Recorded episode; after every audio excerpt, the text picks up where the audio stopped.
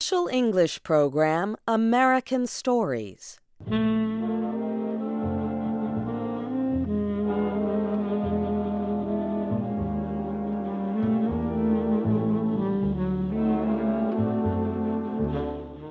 Our story today is called The Purloined Letter. It was written by Edgar Allan Poe. Poe is generally known for his horror stories. This is the third of three stories he wrote about Auguste Dupin and how he solves crimes. The story is about a stolen letter. It first appeared in 1844 in a yearly magazine. It was reprinted in many publications, newspapers, and books. This is one of Poe's stories that influenced the development of the modern detective story.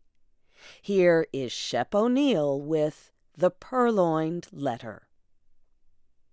One evening in Paris, during the autumn of 1845, I went to visit a friend, Auguste Dupin. We were smoking our pipes and talking when the door of his apartment opened. Mr. Germain, the head of the Paris police force, came into the room. I came to ask your advice, Germain said to my friend Dupin. I'm trying to solve a very important case. It is also a very simple case, so I really need your help. But I thought you would like to hear about it because it is so strange. My men and I have worked on this case for three months, Germain said. It is a very simple case of robbery, but we still cannot solve it. Dupin took the pipe out of his mouth. Perhaps the mystery is too simple, he said. Germain began to laugh. Too simple, he said. Who ever heard of such a thing? I looked at Germain. Why don't you tell us the problem? I said. Germain stopped laughing and sat down. All right, he said. But you must never tell anyone I told you this. The wife of a very important person needs help. I cannot tell you her name because her husband is a powerful man in the French government. Let us just call her Madame X. Three months ago, someone stole a letter from Madame X. She is offering a large amount of money to anyone who can return the letter to her. We know that her husband's political enemy, Mr. Darcy, stole the letter. We also know it is somewhere in his apartment.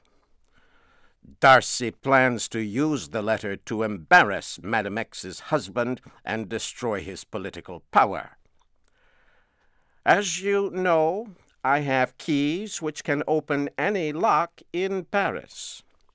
For the last three months, my men and I have spent every evening looking for the letter in his apartment. But we cannot find it.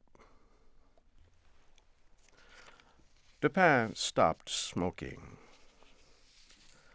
Tell me how you looked for it, he said. Germain moved forward in his chair. We took our time, he said. First, we examined the furniture in every room. We opened all the drawers. We looked under the rugs. We searched behind all the paintings on the walls. We opened every book. We removed the boards of the floor. We even took the tops off the tables to see if he had hidden the letter in the table legs. But we cannot find it. What do you advise me to do? Dupin puffed on his pipe. What does the letter look like? he asked. It is in a white envelope with a red stamp, Germain said. The address is written in large black letters. Dupin puffed on his pipe again. I advise you to go back and search the apartment again, he said. About one month later, Germain came back to see us. I followed your advice, he said, but I still have not found the letter. Dupin smiled. I knew you would not find it, he said. Germain became very red in the face. Then why did you make me search the apartment again? he shouted. My dear Germain, Dupin said, let me tell you a little story. Do you remember the famous doctor Louis Abernathy? No, Germain shouted. Get to the point, Dupin. Of course, of course, Dupin said. Once a rich old man met Abernathy at a party. The old man was not feeling very well. He decided he would get a medical opinion from the doctor without paying for it. So he described his problems to Abernethy. Now, doctor, the old man said, suppose you had a patient like that. What would you tell him to take?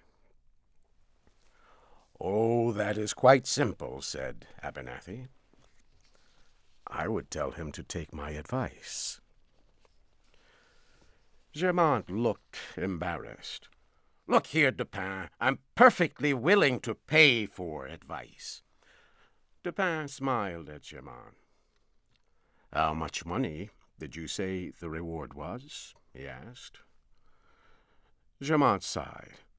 I do not want to tell you the exact amount, but I would give fifty thousand francs to the person who helps me find that letter.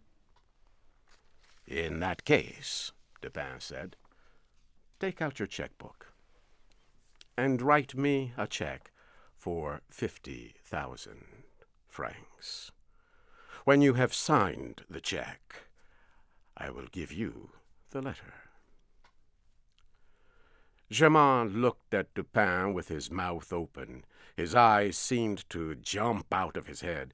Then he took out his checkbook and pen and wrote a check for fifty thousand francs. He gave it to Dupin. My friend examined the check carefully and put it in his pocket. Then he unlocked a drawer of his desk, took out the letter, and gave it to Germain. The policeman's hands shook as he opened the letter. He read it quickly. Then he put it in his pocket and ran out of the room without saying a word. Dupin, I said, as I turned to my friend, how did you solve the mystery? It was simple, my friend, he said. Germain and his policeman could not find the letter because they did not try to understand the mind of the man who stole it. Instead, they looked for the letter where they would have hidden it. Mr. Darcy is not a policeman. He is, however, very intelligent. He knew the police would search his apartment.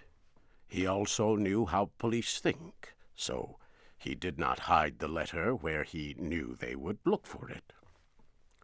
Do you remember how Germain laughed when I said the mystery was difficult for him to solve because it was so simple?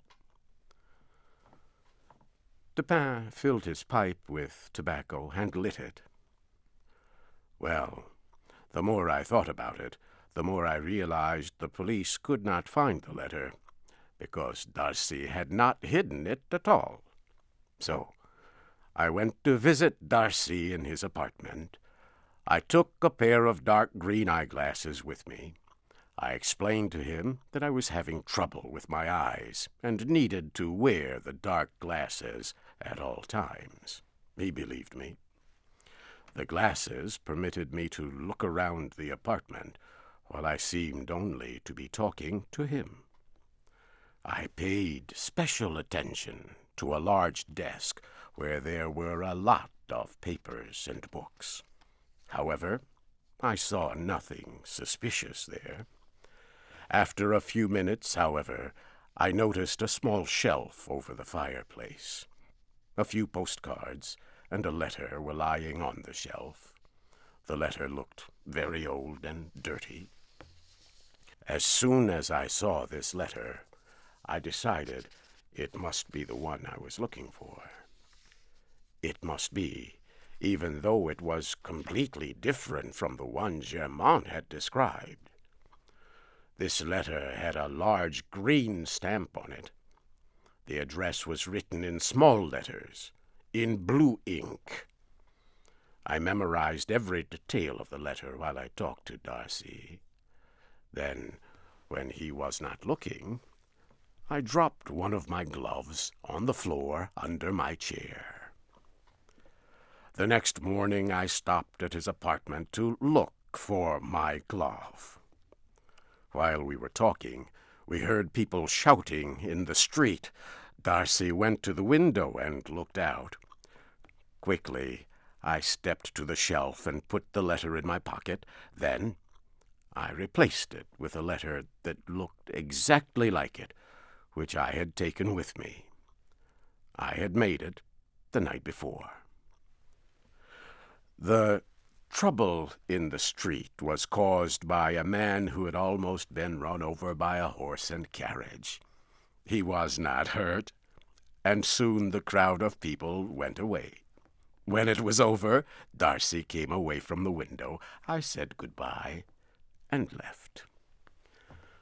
The man who almost had an accident was one of my servants. I had paid him to create the incident.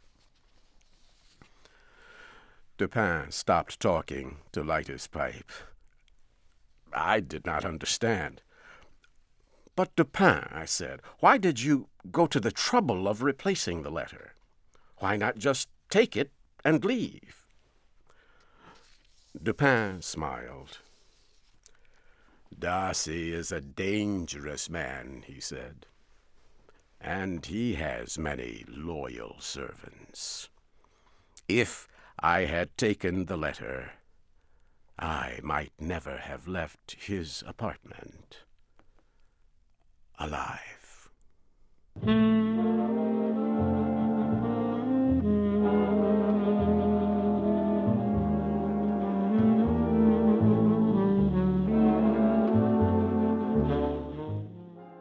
The Purloined Letter was written by Edgar Allan Poe and adapted into special English by Donna DeSanctis.